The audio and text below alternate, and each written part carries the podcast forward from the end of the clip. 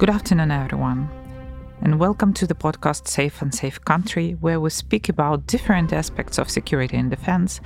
How does it influence our daily life, and when and how Ukraine will wield this war?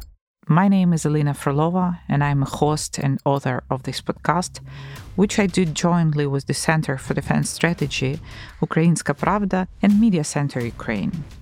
And you can follow our podcast and follow us at the biggest podcast platforms, Google, Apple, Spotify, and of course at the resources of Ukrainska Pravda.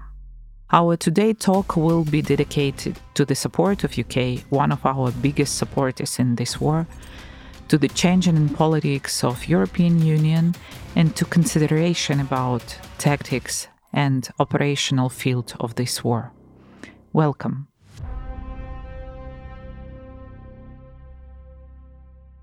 So today is not very usual podcast because we decided to make it together with Sevgil, who is the chief editor of Ukrainska Pravda, and we will speak to our guests from UK who came here with a visit, who are representative of academias, different universities, and who are working over the international politics and war studies. And our guest today is Sir Hew Strachan, Professor of International Relations at University of St. Andrews. And Sir Strachan is advisor to the Parliamentary Committee on Defense in the Parliament of the Great Britain. He was advising for some years to different bodies, including MOD or General Staff, and you will speak more about this. And so he is a well-known historian on the war studies. And the second guest is Stephen Gethins, Professor of Practice at the School of International Affairs and former member of the Parliament. And we will speak about UK, we will speak about the international relations and what Ukraine can do to make support sustainable and what Ukraine should do to make the peace sustainable. Yeah. Welcome. Thank you. Thank you very much. Here.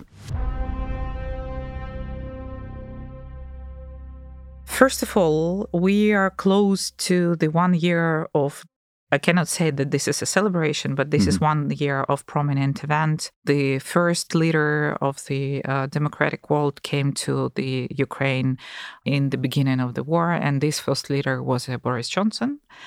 He is very popular here, and UK is very popular because of all the support which UK is giving.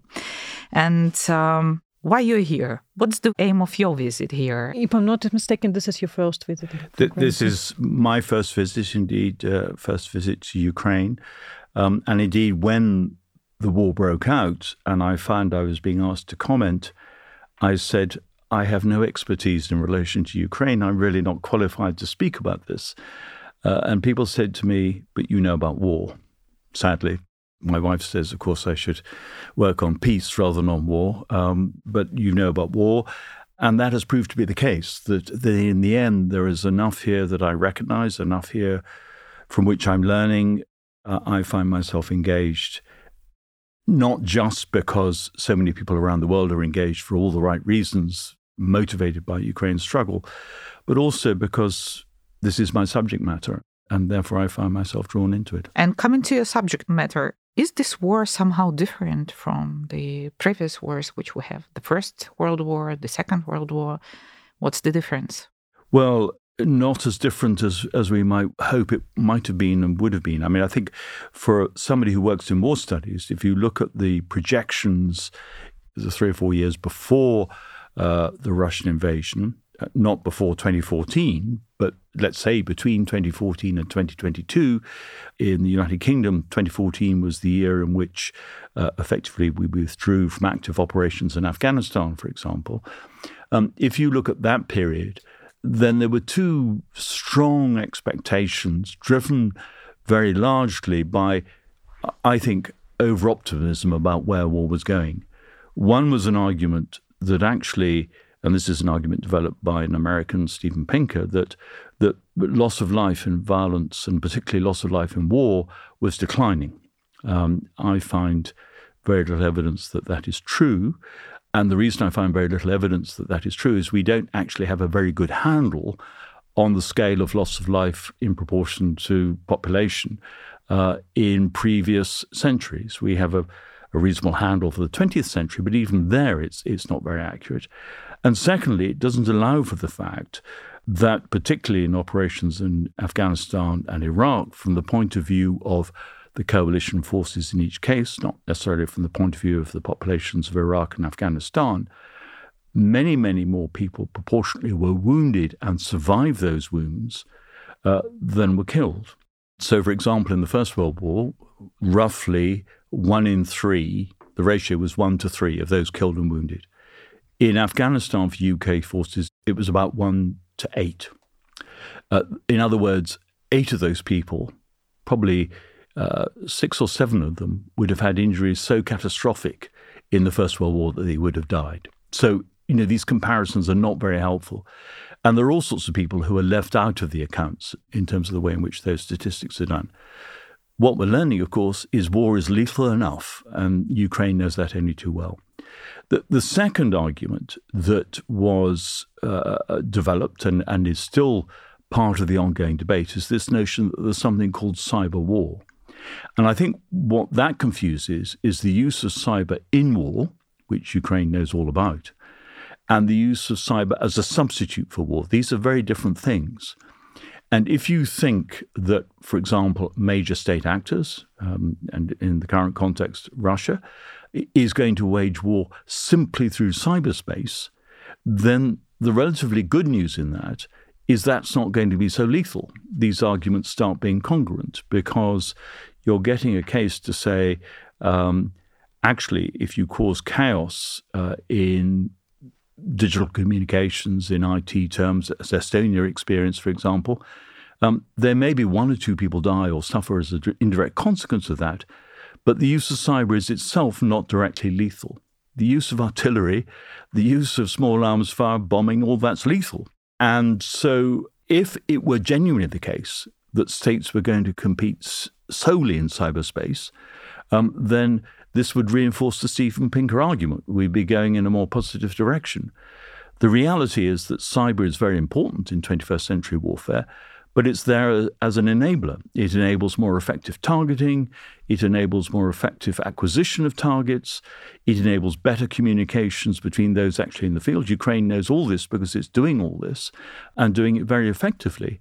But you still go back to the core principle, which is that war is violent, nasty, brutish, lethal in its effects. And the point here is, and it's been regularly referenced both in Ukraine and in commentaries in Britain, for example, much of what is happening now on the front lines looks like the First World War.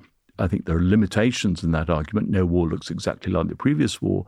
But the very fact that artillery is so important, that you have Ukrainians in trench positions, field fortifications, and so on.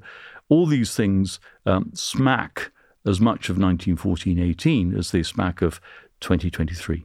Do you trust the level of evaluation of the Ukrainian armed forces of the losses for Russian armed forces? Does it look realistic? Because there are many arguments about this.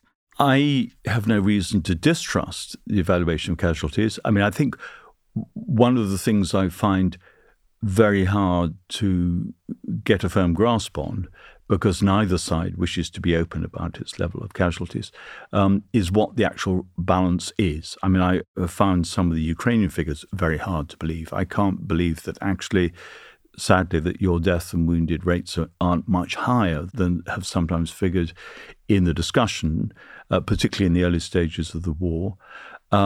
I'm not so surprised by the Russian levels, which have been put very high. And I talked to 1 or 2 people who try and get a better sense of what those loss levels are. But the short answer is the tendency, naturally enough, in a country like Britain, is to trust what Ukraine says about Russian figures. But then we don't actually have openness on the Ukrainian side. So we don't quite know what the comparative levels are. People will say, and I get very frustrated about this, that in order to attack, you need a 3-to-1 superiority. There's almost no point in history when actually an attacker has had a 3-to-1 superiority, at least in absolute terms. You might get a local superiority of 3-1, where an aggressor manages to concentrate his forces on one particular point. But you will never, or extraordinarily rarely, have that degree of superiority.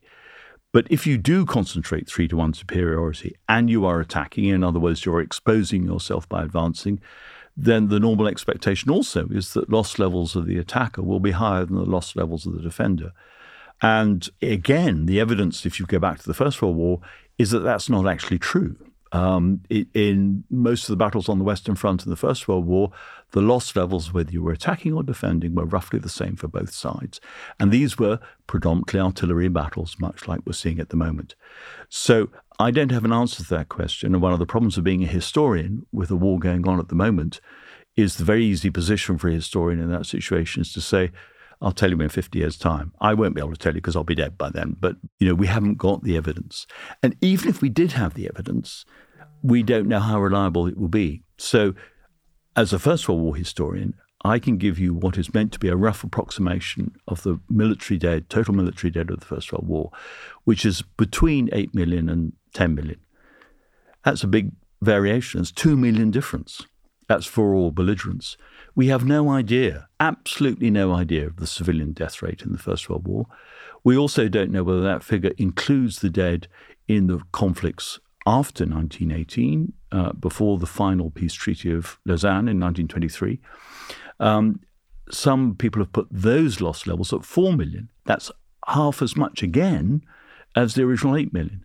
For the Second World War, when I began my career as a military historian, the total death rates across all belligerents were something like 45 million. We're now up to a figure of roughly 65 million. Where did those 20 million come from? Or where were they when they were first counting? So even a conflict about which we think we know a great deal, with a considerable distance in time since it occurred, we don't know what the numbers are. So we live in circumstances of full-scale war already more than a year, and we jumped from like the strategy of Russia, Kiev for 3 days, to long war. Do you see how Russia changed her strategy and how they will change the strategy in future? I think, I hasten to add, I was not one of those that immediately thought Russia was going to be enormously powerful, that it'd be a short war and quickly successful, because I realized perfectly well that a country the size of Ukraine, with the population that was mobilized, would put up a significant defense, and that, although I had never been to Ukraine, that the complexities of operating with a comparatively small army in relation to the size of Ukraine would make it difficult. What I had assumed was that Russian command and control would be far better than it was. I could not understand how you had a maneuver that had convergent armies coming in from different points of the compass, which looks very good on the map, could actually be implemented, when, particularly when you had no clear theatre commander in charge of the operation. And instead you had a series of independent, uncoordinated operations. And to some extent, it still feels like that, even though General Gerasimov is meant to be in overall control. It still feels as though this is not a campaign that has a competent commander on the Russian side. Of course, we've understood this campaign, for those of us looking at it from the outside, in terms of two strong personalities. I mean, your president, who is absolutely the public face of Ukraine, and Putin as the public face of Russia. And to that extent, for recent observers of armed conflict, it's striking how, in terms of the public perception, the military commanders have a very low profile. If you're used to Americans fighting, whether it's Stan McChrystal or in Afghanistan, or Dave Petraeus in the United States, or go back a generation or two to Eisenhower or Patton, the general is a big public figure. What's interesting in these campaigns is if you went onto the streets of the United Kingdom, you might do better in Ukraine, and asked them to name one Ukrainian commander or one Russian commander, they would struggle to do so. Really? Because we absolutely sure in Ukraine, everyone knows Zaluzhny, or I don't know, in Poland, everyone knows Zaluzhny. Absolutely. Those of us who are interested in following the campaign certainly know Zaluzhny. But what I'm saying is that in terms of public statements, President Zelensky is the figure. And therefore, but perhaps more importantly, in the Russian case, who is actually running this campaign? The suggestion is that Putin's own hand is one of the main causes of political incompetence. In other words, any professional soldier would not have launched a Russian campaign in the way in which it was launched, and that subsequently there has been enough interference on the Russian side to confound the command. One of the points as a 20th century military historian, am I a 20th century? Yes, I am a 20th century military historian, is that Russia is given the credit in the 1930s, not a good time to talk about Russia and Ukraine, but Russia is given the credit for developing what is called the operational level of war. They knew how to mount major operations using mass armies in an era of industrialized war. Their capacity to do that was hit by the purges because senior commanders went, but it was recovered in the latter stages of the Second World War. And at any point during the Cold War, when NATO looked at the Soviet army, then they assessed pretty favorably and positively what the Soviet army was meant to be able to do when it came to the conduct of major operations using artillery, armor, all the things that we're seeing on the ground at the moment. And they absolutely have not delivered on that. Stephen, if we say about the tactics or, I don't know, strategy of Russia in this war, but using this like a constant chantage tactic, always grains, always tactical nuclear weapons. Now they said that they will place the weapons, nuclear weapons in Belarus. And Ukraine, actually, and Ukrainians, and we have polls about this, they do not afraid. I mean, it was a polling which said that 86% of Ukrainians said that even if a nuclear tactical weapon will be used in Ukraine, we should not sit down on the table for negotiations with the Russians. But the perception of Europe and perception of other countries are a little bit different, or drastically different. What do you think about this, and how you see the situation from like international relations point of view, from UK, from European Union? I should explain I'm not a military historian. I don't have the same depth of knowledge as Hugh's just illustrated to us in this podcast, and your listeners will be benefiting from that. From an international relations perspective, I mean, there's obviously fear around the deployment of nuclear weapons, because I think one thing that's always worth remembering is that Ukrainians are living with this war day and daily. They're following it. And then the challenge is, and it is a challenge, and this is one of the reasons why we're in Ukraine today from, you know, we're here in Eastern Europe, and we come from the far west of Europe. And one of the reasons we're here is to continue to raise awareness of this war, and that's a challenge for all of us who consider ourselves friends of Ukraine.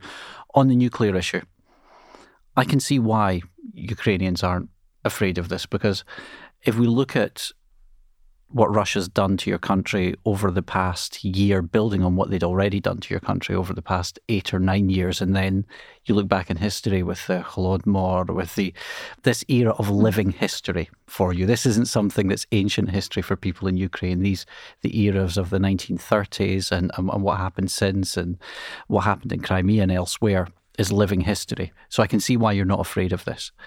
The Russians keep on threatening this. Now, if Russia were to deploy nuclear weapons, how much more damage are they doing? Ukrainians will continue to fight, because one of the things is that, as the old cliche goes, Russia stops fighting, then it goes back to Russia. Ukraine stops fighting, there's no more Ukraine. And that is underlined by the use of nuclear weapons. And then what happens if the Russians use nuclear weapons? Well, if you're in Japan, or you're in Pakistan, or you're in many other countries who have the ability to develop nuclear weapons who have not yet done so, well, you think that nuclear weapons have been used, and so there's no reason why they might not be used again in the future. So you can see other countries doing that now. Do you think China would be happy with that? So that puts us into a much more dangerous world for what would be, and I'm not a military strategist in the way that Hugh is, for what would be minimal gains on the battlefield would be appalling from a civilian casualties perspective, but for minimum gains. Now, also from the perspective, there is the perspective of public opinion and international relations. Now, we know that this is one of the few conflicts whereby it's very clear Ukraine has been invaded. But if you go to the global south and elsewhere, there's not the same level of support for Ukraine as maybe there should be. And I know that this is something your politicians and diplomats are working on. The moment Russia uses nuclear weapons, it loses what little it has left of that public support anywhere in the world. But this may be questionable before you. How important, some fears from Cold War plays there? Maybe you can explain why people in different countries are so afraid of using nuclear weapons. An important distinction probably in this discussion between tactical nuclear weapons and what in the Cold War would have been called strategic nuclear weapons. And it's a distinction which, because we thought we had moved so far away from the era of nuclear deterrence, we forgot about. In the 1950s, it's important to remember, it was NATO armies in particular that thought tactical nuclear weapons might be useful because they saw them as battlefield weapons only, and they were conscious of their own numerical inferiority on the battlefield in comparison with the forces of the Soviet Union and what became the Warsaw Pact more generally. And in order to offset that, nuclear weapons were both important strategically to achieve deterrence in the first place, and then if it did come to war, the possibility of using tactical nuclear weapons was very much on the table. We have moved away from that and the whole idea of tactical nuclear weapons. And so, to some extent, the invocation of tactical nuclear weapons by Russia has put us back into that context. And, of course, in this case, it's the Russians who are trying to cope with their inadequacies who are talking about tactical nuclear weapons. But what it would then have is consequences in terms of escalation, because actually in the minds of most people in NATO, and I suspect across the West as a whole, there is no valid distinction between these two, that actually you may want to use nuclear weapons in a battlefield context with a limited effect, but the reality is that you've embarked on a ladder of escalation which would ultimately end up in a much bigger nuclear exchange with even more horrific consequences than you would start out with. And that worries those in the West who are concerned. And I think it's important here to remember President Biden's age. I mean, he is a child of the Cold War. And I think that's one of the reasons why he has been quick, or not as quick as Ukraine might have liked, but ready to support Ukraine in this context at a point at which the United States was looking towards China, or was more concerned about China. But he is sufficiently aware of the history of the US commitment to Europe and European security to see the importance of supporting Ukraine. But he's equally conscious as a result of that inheritance about the dangers of nuclear escalation and where that goes. And that has clearly affected his behavior at a number of points. In my own view, the position for NATO collectively and the United States specifically is that actually in some ways they have escalation dominance in this, because a use of nuclear weapons would itself be a reflection of Russia's weakness. And that would be crucially important. And I think, Stephen's already referred to China, but clearly, if China is, who after all has not actually been that supportive an ally, certainly not the level of support that NATO has given Ukraine, if China were outraged by the use of nuclear weapons, and that's one area where Xi was absolutely clear, then the consequences simply in terms of ostensible friends would be enormous. But it would also be enormous in terms of where Russia put itself in the wider global community. Can I just talk about that whole idea of Russia's strategic aims here from an international perspective? And I think this is quite interesting, and it builds on the nuclear point. We can't see inside the mind of Vladimir Putin, fortunately, for our own well-being. But let's for a moment think about some of the stated aims of Russia, and that was to bring Ukraine back within its orbit, even though Ukraine is independent and sovereign. But also it was to weaken NATO. Now, over the past few days, Finland has joined NATO, doubling NATO's border with Russia, doubling it. Sweden's about to join NATO. And what was really interesting, and I'm going to look at Sweden and Finland briefly, and we'll move back to Ukraine. But these were areas that would have been a red line for Russia previously. And actually, public opinion in Finland and Sweden switched from being fairly ambivalent about joining NATO to being fully behind, the public being fully behind joining NATO. I think the vote in the Finnish parliament, I can't remember, it was single figures, the number of MPs who actually voted against joining. At the same time, if you look at, so their strategic goal of weakening NATO has had quite the reverse effect. NATO is strengthened by Finnish and Swedish membership, given the capability, perspectives, all the benefits that we get by having those countries as members. And also in this perspective of trying to bring Ukraine within its orbit. Now, this isn't terribly scientific, but you walk around Kiev, and it's one of the benefits of being here. This is a European city that's an outward-looking European city. And even those citizens, I suspect, who were sympathetic towards the Kremlin for whatever reason in the past, have seen the true face of Vladimir Putin's regime. And when we talked about nuclear weapons, well, what Ukraine is teaching us, and we know this, and I'm sure Sir Hew will, as a historian, will tell us this.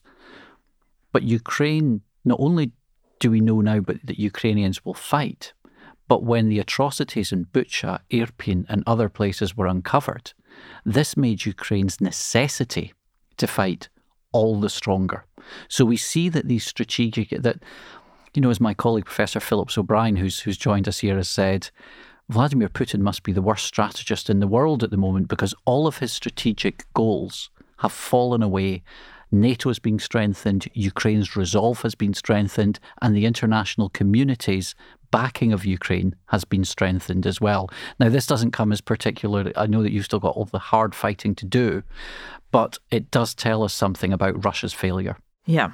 And you mentioned NATO. This is one of my favorite topics within this war, because the alliance which was created to not to let the next war happen, in situation when this war happened, disappeared somewhere.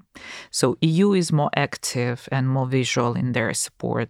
Some countries more active. We have Ramstein, actually, which substitute what NATO should do in this situation. Yes. And from one point of view, yes, there are senses behind what NATO is doing and not doing. But when they just like a reporting about non-lethal support, seriously, from the alliance, which is like a military-based alliance. So What's the future for NATO? Shall we rethink the NATO? Shall we rethink the security configuration in Europe at all? And how you see these developments, and what are your comments on this regard? For me, there are twin pillars of European security for very, very different reasons, the twin pillars being NATO and the EU. Now, the EU is not military and does not have, but it provides us with, or those countries that have the good fortune to be in the EU, with the benefits of areas like food security, energy security, pooling your resources. And we also see, especially under Commission President von der Leyen, a very distinctive view in terms of the security role that the EU has to play, yes, in areas like food and energy, and bringing the continent closer together to try and make war in Europe, the bits of Europe and the European Union, unthinkable. The EU was built as a peace project in the aftermath of the Second World War. In many ways, it's been the most successful peace project in the world. So you see that. So I think that the fact that Ukraine has, there seems to be some unanimity amongst policymakers that the future that people see here is one as EU citizens. You have something here that not many countries have, which is you have a very clear idea of where you see your country 10 years from now.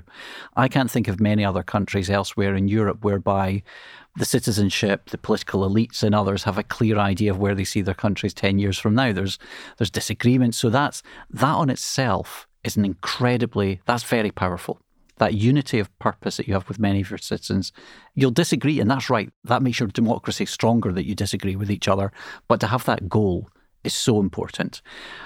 And on the perspective of NATO, well, NATO's going to have to rethink what it's for as well. Now, I've been quite impressed with the way that NATO is as held together during this process. And if you think on the other end of Europe in this war, and I just mentioned Finland and Sweden, The closest country to Scotland in many ways, where I come from, is Ireland. Now, Ireland has had a historic level of neutrality. Part of that's geography, part of it's history. They don't have Russia as a next-door neighbour. But even in Ireland, they're starting to debate and discuss membership of NATO. The debate is much further back at the moment, but as a direct consequence of this war. Now, if any international organisation is to be successful, it cannot stand still. The EU that the UK left 3 years ago is a different European Union from even that moment. You're coming back? I hope so. I mean, personally, I hope so. I'm very passionate pro-European. That's something that's on the record. I don't think I'm giving away too many secrets there. But I think that this, regardless of your views on whether or not the UK should be in or your views on NATO, that for these international organisations to be successful, they must constantly evolve. And they change because people change, because countries change. And Ukraine has changed NATO and it's changed the European Union, even though you're outside for the moment. We're still thinking when it is possible to Ukraine to become a membership of the NATO. Yes. I think you need to think what NATO went through after the end of the Cold War and then when it found itself in February 22. I mean, after the Cold War, NATO seriously questioned its reason for existence. I mean, it came into being because of the needs of European security. And I remember very clearly when the wall came down in Berlin, my father, who'd served in the Second World War, who studied German before the war, had a girlfriend in Germany before the war, who married during the war. And I found a letter after he died in which she said she'd been bombed out 3 times and she'd no idea whether her husband was still alive. He was a Russian prisoner of war. And they had, I think, 2 children. I mean, I've never met this woman, but the letter was there in his papers when he died. And I remember when the wall came down, he was crying. He said, I never thought I'd see a Europe that came back together again in the way in which it did. Now, that was good news at that point, but bad news for NATO in that it seemed as though its reason for existence had gone. And, you know, the big debate was, should NATO operate out of area? Which, of course, it did quite specifically in surprising ways in Afghanistan. Though that happened for other reasons ultimately because of the 9/11 attacks. But the other consideration, of course, is if Europe was secure, then why should the United States commit itself to the security of Europe? Because actually, and particularly by the end of the first or into the second decade of the 21st century, they were looking back to the Pacific, to another area of interest and away from the North Atlantic. And, of course, the response to that, as Ukraine knows only too well, was that actually the decision was to make NATO more of a political alliance than a military alliance. So the accession of East European members following the collapse of the Soviet Union, of which, of course, Ukraine was not part, and that's precisely why we're sitting here now talking about this, but the accession of those countries then also expanded the geographical reach of NATO Europe. In other words, it wasn't just the West European countries. So we had a war in Afghanistan where the Poles, for example, were fighting principally because they wanted to be sure that if they were in trouble, America would come to their help. And I have to say, when we in St. Andrews, I'm now losing track of years, but probably 3 or 4 years ago, we had lessons from Afghanistan for the NATO members and those who've been in Afghanistan. And the overwhelming response of all the European members was the reason they had gone to Afghanistan was to make sure that the US would be with them if there was a crisis closer to home. And what we've really seen is the acting out of that. I mean, from Ukraine's point of view, a massive failure of deterrence between 2014 and 2022. A lukewarm response when you were first invaded in 2014 and a complete failure in the run-up to February 2022, thinking that sanctions would be sufficient when there was no effective military guarantee. What we've seen since then is individual members, just as they recognize the value of having America as an ally if they were under threat, recognizing, therefore, the value of a support to Ukraine, the need to give support to Ukraine. Poland, again, is the most obvious example. And a more ambivalent response from much of Western Europe because of distance. You know, the threat is not so immediate. America is crucial here, of course, in how it behaves. But since February 2022, the alliance has moved incrementally, slowly, behind the curve, but has been much more together. You're absolutely right. The European Union has had a better war than NATO has, certainly in the first stages. And I think one of the reasons for that, we were talking about Ursula von der Leyen before we came on air, and I remember going to a meeting in Berlin where we were talking about the new German White Book, Weißbuch, which was then under discussion. And it was a full-day session. Ursula von der Leyen was then defense minister. She came into the room, she welcomed us, and then we had a whole day's discussion, and she stayed and she listened. She didn't go away. If that had been a UK defense minister, they would have said welcome and then left the room. And I was enormously impressed. I mean, in other words, this is a president of the European Union who takes security as a crucial dimension of what the European Union should be doing. And we've seen that from her leadership, and we've seen that in many ways from the way in which the European Union collectively has rallied. It doesn't mean we've resolved all the problems in relation to the EU as a security institution, but at least a recognition of its importance. And it's worth bearing in mind, we've just been talking about Finland's accession to NATO. About the same time, I went to Finland because they were talking about hybrid warfare, which, as in Germany, was being discussed as a substitute for talking about Russia. And they were talking about hybrid warfare.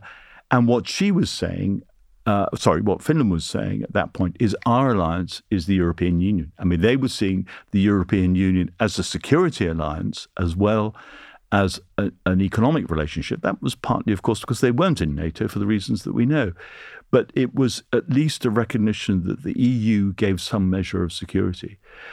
We're now in a situation where at some point it is clearly going to be perfectly possible for Ukraine to be members of both the EU and NATO. And the question is not whether, but when, how long that process will take. The challenge for the membership, and the important thing to remember, is here is an alliance which proceeds essentially by consent. So it is an alliance of individual members.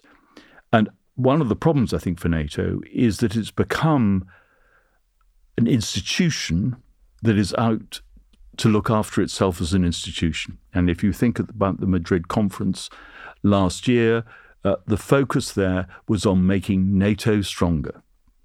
There was very little said, actually, about direct support for Ukraine. What will be the big test is the Vilnius conference, which is the next summit. But what is probably even more important is, are there individual NATO members, because they are still capable of taking their own decisions, are there individual members who are ready to commit themselves to the support of Ukraine? And there are.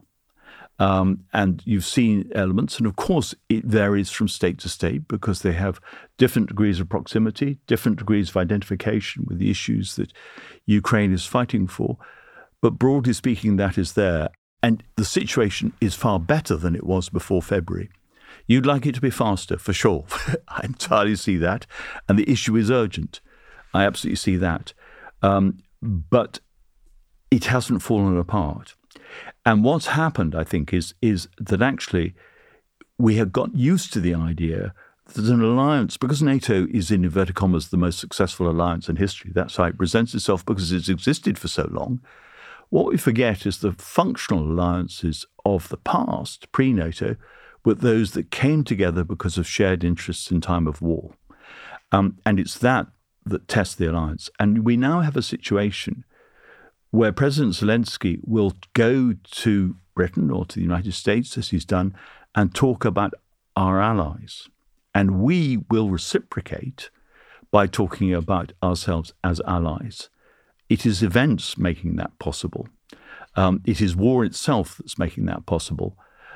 So although I think you might be tempted to despair of NATO, it's sort of the usual standard about alliances, you know, better hold on to the hand of nurse or mother rather than the fear of something worse. And I think that there is the possibility out of war, NATO after all was a product of a post-war arrangement, for something better to occur. But that doesn't get you there tomorrow. Certainly doesn't get you there today. Yeah, we do understand that, and I absolutely agree that it's much better than it was a year ago. But even in terms of weapons, for example, of course, we very grateful to all our allies that we received these weapons last year.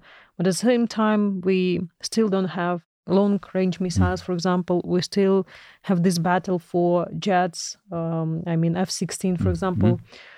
Why is it possible? Why is it still possible that we don't receive this weapon, critical weapon for Ukraine? And what else we can do just to receive those weapons as soon as possible? I think Ukraine has made its needs and demands very clear. And I think anybody with any military understanding understands the urgency of those demands and exactly where they would fit into the equation.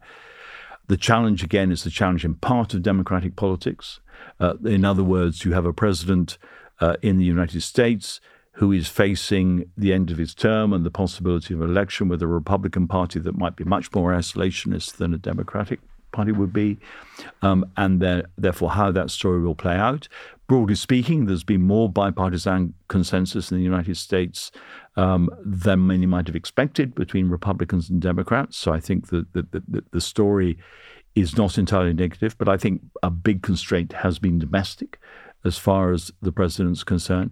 I think for the other allies who are closer, if you like, to the danger because they're in Europe, they've actually disarmed to the point where they find it very hard to rearm quickly. I mean, there is a real issue. It's not just the sophisticated equipment like F-16s and long-range missiles. It's issues like shell supply. You know, as a First World War historian, you know, by the winter of 1914-15, the issue of shell shortage was universal across all fronts because no state was sufficiently mobilized for a major conflict fought over a protracted period to be able to give a number of shells to the guns without industrial conversion and development. Most European countries, all European countries, are not in a position quickly to respond. And yet shells are something, you know, which are much more basic and much more urgent, or as urgent as anything to do with F-16s and guided missiles. There is a further problem, of course, which is the fear of escalation, which Ruru talked about in relation to nuclear weapons. That, in other words, if you produce long-range weapons, that this may provoke Russia because you'll actually be striking Russian soil. I think that fear is exaggerated, precisely for the reasons I've already said, that Russia is in a position of weakness. We already do this. Yeah, can I just, you picked up on something quite important there, which we've been discussing during our time here. Now, my background is more in politics, but you touched upon this, and in terms of the weapons, it's a very, very, very good point. There is more to war, as you know, than the armaments, and a big part of that war is the information war. A big part of that war is the cyber war, all these other areas. Whether we like it or not, the communication effort is incredibly important. And actually, when you touched upon this question, Ukraine has challenges. We know this, which is how do you maintain support for Ukraine when, I was in politics. Who's your boss in politics? Your boss are the people who elected you, your constituents. So how do we maintain support for Ukraine, and how do we build support for these armaments? Now, in some ways, it's easier in the East because if you live in Estonia, Latvia, Lithuania, Finland, like Ukraine, you have lived with this existential threat. You know, I remember this debate coming up that the Lithuanian health commissioner was born in a gulag. And like Ukraine, for Lithuanians, Latvians, even Finns, this is Poles. This is not ancient history. This is living history. So this is really important. I think one of the effective things that you've been doing, for example, are sending out some of your members of parliament and others to really make the case. I don't know which political parties they all come from. It's not for me to say, I hope people in Ukraine will continue to use their democratic rights and vote however they see fit. That's not for me to say. But I'll say this, of all the MPs that I've come across, they are passionate advocates for, passionate and articulate advocates for Ukraine. Please keep sending them to different countries. You know, people like Lasia Vasilyenko, who's an old friend, or Andrei Shevchenko, who's an old friend. I know he's not a member of parliament anymore. Maria Mezentseva, Dmytro Natoluka. These people have come out, and I know it's from cross-party, and they're making the case. And it's not somebody like me saying, I was in Ukraine and these were my experiences. Somebody saying, I live in Ukraine. My family are in danger. This is what's going on. It's so powerful. And it helps to move on this debate about armaments, about F-16s, by actually being powerful advocates and illustrating. So that political debate and inserting yourself into the political debate in different countries becomes a really important part of the overall war effort.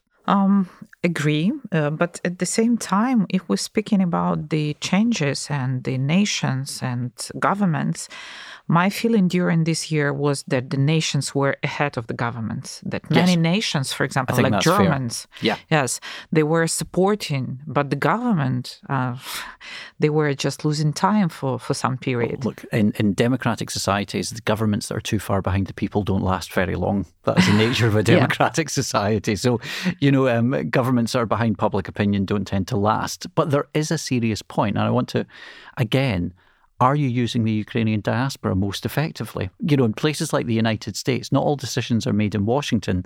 Decisions are made in states. I mean, it's the same in politics anywhere. In the United Kingdom, our constituencies are incredibly important. The same in France, the same in Germany. So the debates cannot and will not just take place in these capital cities. Okay, staying about this, that people influence the government. Yeah. What changes we can see after this war in Europe and in geopolitics? Because first of all, on my opinion, Ukraine brought the straightforward manner of the diplomatic work. Mm-hmm. Yes, it was like, we did it because we needed. We didn't have time for, you know, some kind of political wording. But that became quite popular. And people, looks like people are hungry for this, for such a manner of the decision-making, for such a manner of diplomatic efforts. Look now at UN. This is like Russia is now leading Security Council, which is the big joke of everything. And some nations already starting to speak that we don't want to bear it anymore. So what changes will happen? Whether we will see in the nearest years the change in UN, the change in decision-making in EU? What do you feel? Well, let's bring it close to home, first of all. Mm-hmm. There are already changes in the European Union and in European policy. So already we've talked about, you and I have both brought up Ursula von der Leyen and the changing nature of the European Union, and the fact that even though the UK only left the EU 3 years ago, if it were to join tomorrow, it would be joining almost an entirely different organisation from the one it left. That's healthy. That shows that the EU is able to move. So Ukraine is having an impact way beyond its borders. I think, as I said to the press yesterday, Ukraine sits on the front line of democracy and the rule of law in Europe, and I think that's recognised, and you're right to talk about public opinion. Also, when we talk about Europe, and I'm just focusing in on Europe for a moment because I think it's so important, we've traditionally thought, and I think wrongly, about European decision-making and the importance of politicians in Berlin, Paris and London. Well, increasingly, we're seeing the importance of politicians and political movers and shakers in places like Warsaw, Vilnius, Helsinki, Sofia, Kiev, and elsewhere. Of course it is. And this has an impact outside our borders. Now, the UN will have to change because the UN was formed in a 1945 international environment that no longer exists. The 1945 consensus is now almost a century old. Almost, not quite. But this tells us something about the way in which we will... What Ukraine is doing is prompting a debate. And I know that you're saying that we're at war, we don't need a debate, but actually this is the way that you move things forward. I think the UN issue is actually the most important of them all, quite frankly, because, you know, obviously the accusation, the principal accusation against Russia is it fought a war of aggression. Which is the most basic principle in the UN Charter. And the UN has proved powerless in its response to it. And that powerlessness has long been flagged up. It's been growing for some time, partly for the reason that Stephen's already mentioned, that it reflects a 1945 order, which is no longer the order that should be shaping the world, but partly also because the principal architect of that order, the United States, stepped back from the United Nations. Even in Britain, when it came to the conflict in Libya, the British Prime Minister of the day, David Cameron, expressed his impatience with the United Nations. And the accusation from China was that when the United Kingdom, in that case, and France and the United States got a UN Security Council resolution, they exceeded the remit they had been given, and therefore by themselves managed to undermine the instrument they were using. And I think what I find most depressing is that you have a Security Council which clearly is in a position where it can do nothing, and a General Assembly which, at least in terms of the majority of states, has expressed its opinion, and the General Assembly is unable to take executive action over the head of the Security Council. And the need to find an international law or mechanism for the UN to address that. So essentially what you'd be putting in place, you may say it would protract the debate, it would make it more complicated, but the ability to have essentially a bicameral system so that you would be in a situation where the majority could at least express a view in relation to the minority. The United States is never going to agree to that. So actually the obstacle here is as much the United States as it is the Soviet Union. As it was, and Russia as it is today. In some respects, of course, what is striking, if you look back to the Cuban Missile Crisis, is that faced with a major threat, in the end, both the United States and the Soviet Union in the context of 1962 stepped back. So we're aware of that danger. I don't have an instant solution to that any more than anyone else in the world does, because, of course, one of the challenges is that the UN came out of the worst war that the world had ever seen, the Second World War. So the sense of urgency was great. The sense of urgency is great in relation to Ukraine, but it's self-evident that if we talk about it globally, there is an enormous growth in what we used to call the non-aligned movement, people who say, this is a problem in Europe, not a problem for us. That concerns Ukraine. It concerns many European countries, that actually the values that they think are at stake here are not ones that many states and many very populous states with large populations see as so important that they have to assert themselves. But I think that is, that wider global dimension is central to this argument. I have a question. Mm-hmm. It will be about peaceful process. So you mentioned about 1962, like the US and Soviet Union. So do you still believe that peaceful process is possible? At the moment, peaceful processes are not possible. On the other hand, if we want a peaceful world, they have to become possible at some point. And I think the real challenge that this war presents for Ukraine and for the wider international community is precisely that challenge, how you move from war to peace. It is far easier, it's an old cliche, it's far easier to go to war than it is to bring about a peace settlement. And as I've already said, I worked predominantly on the First World War. The peace settlement between 1918 and 1923 was botched. It failed to bring a lasting international order, although many of the ambitions that we would recognize, at least voiced by the then US President Woodrow Wilson, were ambitions that we would continue to support. The idea of national self-determination, the idea that essentially there is more likely to be a peaceful international order if countries are democracies, all that sort of set of principles was laid out then. It was ambitious in terms of its agenda. And in many respects, the United States in particular has never departed from that agenda. But the challenge now is how do you move beyond war to a situation where, particularly when Ukraine and Russia are direct territorial neighbors, where you have an order which will be sustainable between the two countries. And the short answer is, given how things currently are, and Ukraine recognizes this perfectly well, you will only get to that point at this stage by fighting. Mm-hmm. It will come through military decision-making. What you don't want to find, and I know in Ukraine you don't want to find, is a negotiation that freezes a conflict that still has the capacity to reignite. That is not in your interest, self-evidently. It's not in the interests of most other European countries who are entirely behind you in that sentiment. And it's not in the interests of most Europeans who would see that too. It's also an old Russian tactic as well. I mean, I spent time writing Georgia. You go to Georgia, you go to Moldova, you know, Ukraine has almost been a decade of this kind of, well, it wasn't quite a frozen conflict, but this is something, Hugh's quite right. This is one of Putin's oldest tactics over this time. But the question, I mean, the much bigger question, and I've heard it in the 2-3 days I've been here, is the expectation, which side of the expectation you come? Is Russia about to implode, to collapse? Or is it, on the other hand, a state which will continue to exist, with whom you have to have a relationship?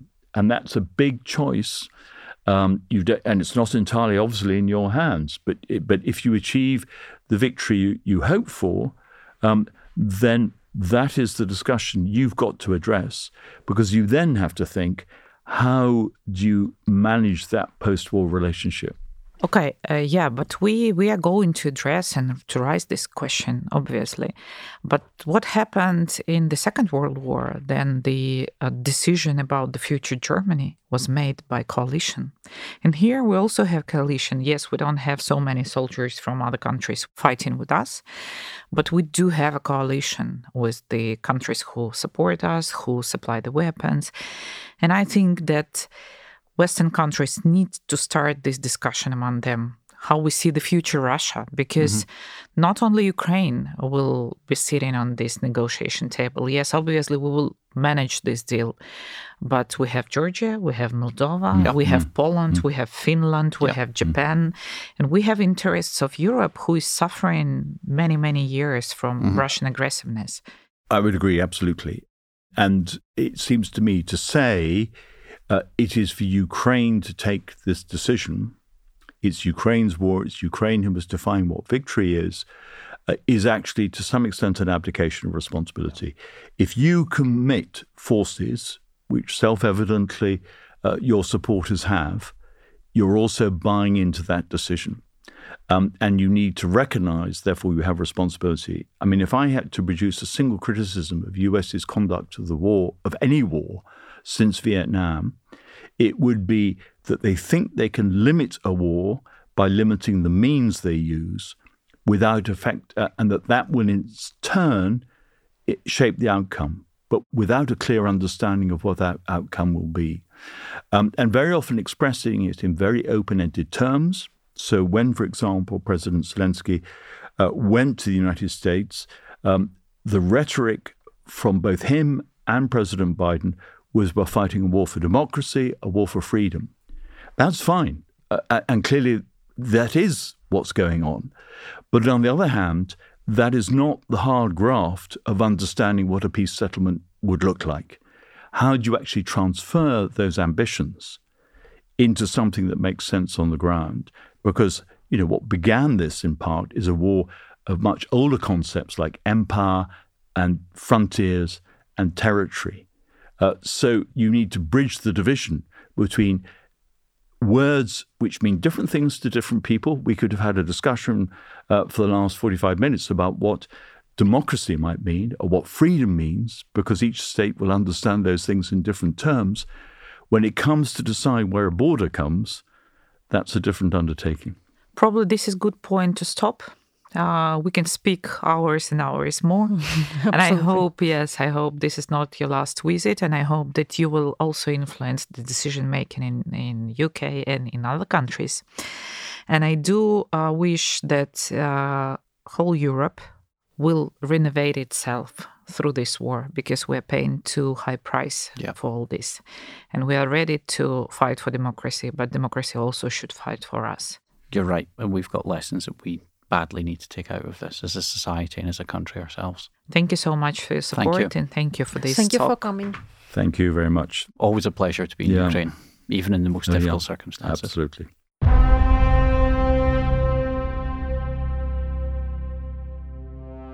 So thank you for being with us.